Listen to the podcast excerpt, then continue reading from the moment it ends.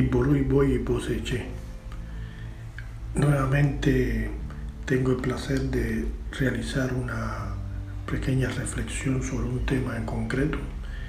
Eh, a los que me han escuchado anteriormente les transmito un saludo, a las personas que son eh, que escuchan por primera vez un audio de este magnífico grupo.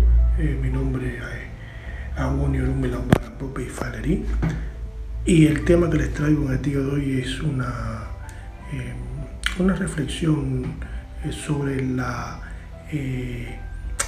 la actividad o el acto de hacerles hechicerías, obras, hacerle obras contra otra persona, hacerle una, una brujería. En, en nuestra tradición eh, siempre hemos estado escuchando que eh, se realizó a fulano le echaron una brujería, a fulanita le echaron una brujería y muchas de las consultas que vienen a vernos son eh, asociadas a este tema, que quieren las personas solucionar sus problemas con otras personas haciéndole una, una obra, una hechicería a, la otra persona. Y, a veces, a veces, muchas veces, yo creo que es que nosotros mismos como religiosos le, le damos pie a las personas para que piense que esto es lo, lo más habitual, o sea, que esto es lo más lo más sencillo, lo más práctico para hacer. Tienes un problema con una persona, voy a la ganga, voy al oricha, voy a, al, al babalao y este me hace una obra para yo lanzárselo a la otra persona o me indica el procedimiento para dárselo, para hacerlo. Y bueno, este es lo, no creo que eso es un tema bastante, eh, bastante conocido, bastante extendido. Y aquí viene la reflexión mía al respecto. A ver, eh, IFA, eh, nuestra, eh, nuestros mm, preceptos básicos no hablan de enfrentarse con otras personas usando energías de nuestros santos, no hablan de expresar, de enfrentarnos a otra persona, a un potencial enemigo, usando la energía de nuestros santos. ¿Por qué? Porque existe la ley del equilibrio energético energía que uno lanza contra otra persona, energía que regresa en contra nuestra. Y hay determinados Sodun de Ifá que nos lo advierten claramente. uno que me viene así de inmediato a la cabeza es Ikawori Kafefe, el cual nos recuerda que las cenizas que esparcimos volverán hacia nosotros, seremos alcanzados por ellas. Es decir, cualquier evento que lancemos hacia un lado regresará inexorablemente a nosotros, volverá.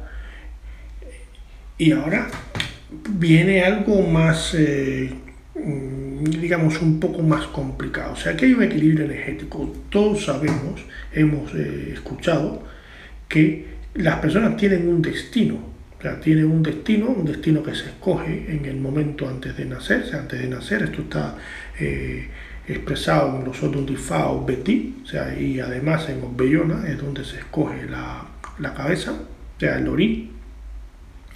Y cuando ese destino se vive en la tierra, cualquier obra Cualquier energía que se lance está potencialmente afectando el equilibrio cósmico. O sea, estoy afectando los caminos de la persona a la cual le estoy haciendo la obra.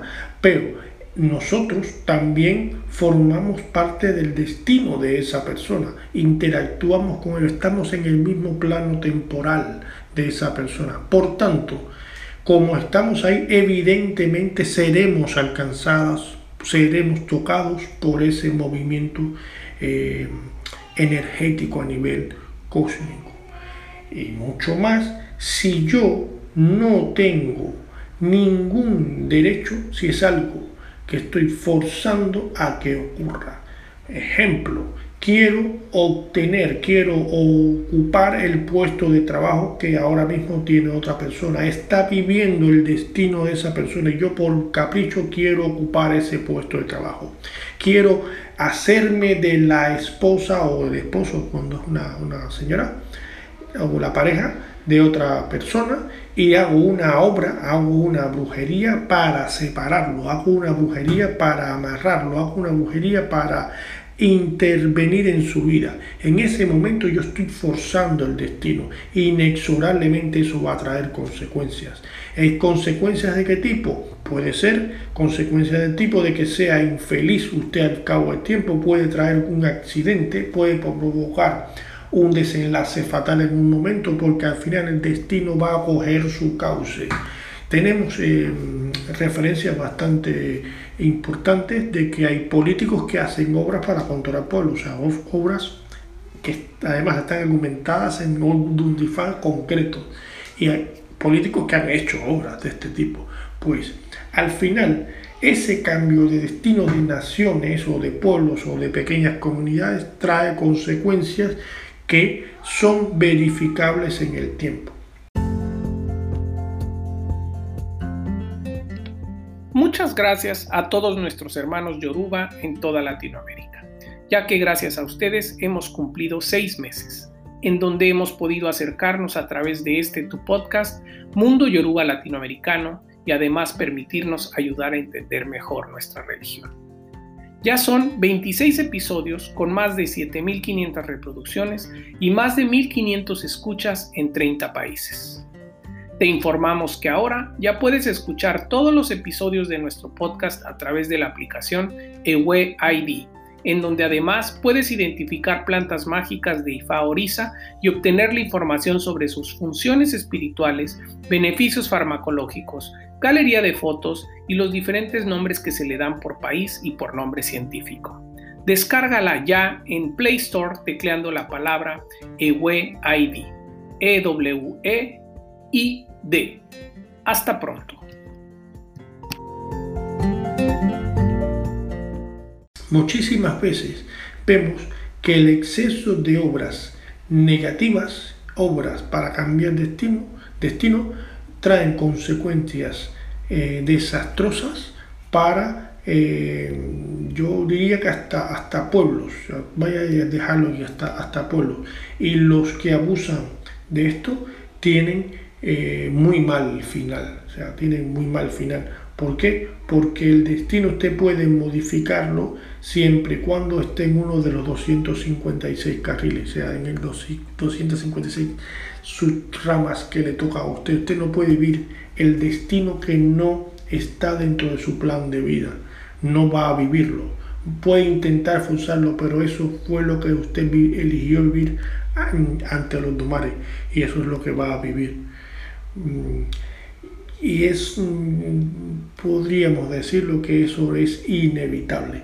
Usted puede modificar destino dentro de su plan de vida, puede jugar con eso dentro de su plan de vida. Si usted no vino a ser millonario, puede hacer todas las obras que quiera, puede hacer todas las brujerías que usted quiera lanzarle al, al, dueño de la eh, del, de que mueve las, las lanza las bolas y usted no le va a tocar porque no está en su plan de vida.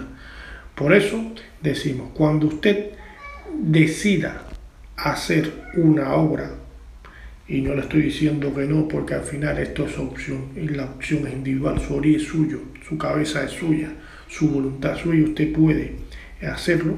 Cuando vaya a hacerlo, tenga en cuenta esto. O sea, las consecuencias existen. El mal que usted le haga a otro y café fe volverá como vuelven las cenizas al que las lanza. Y esto usted no debe olvidarlo.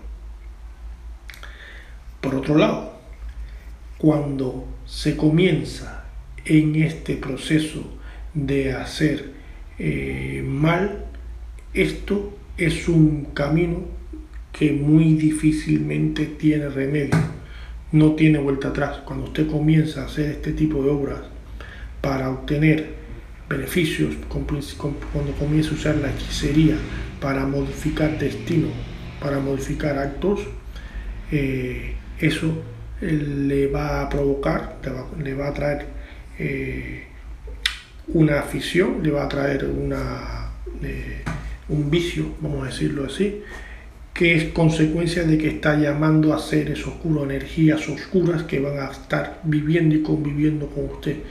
Cuando usted vive esos malos pensamientos irremediablemente usted está llamando a energías oscuras. Llámese como se llame, muertos oscuros, Egumburuku, Iwi, Ayogun. Esta terminología es todo amplia que ya, ya conocemos, pues estas energías vienen a vivir junto a usted. Se acercan y se alimentan de toda esa maldad que usted está generando. Y le van a inducir, le van a hacer eh, pensar que este es el camino para lograr las cosas, cuando en realidad nuestra religión es religión de sacrificio y fa es sacrificio. Para lograr algo hay que hacer un sacrificio para que los dumares premien. Esta es la razón de nuestra fe. Nuestra religión es una religión de sacrificio y es mucho mejor hacer un embo, que es un sacrificio, que hacer una obra mala para lograr una cosa. Y por hoy voy a y eché un gran saludo les envío. Buenas noches.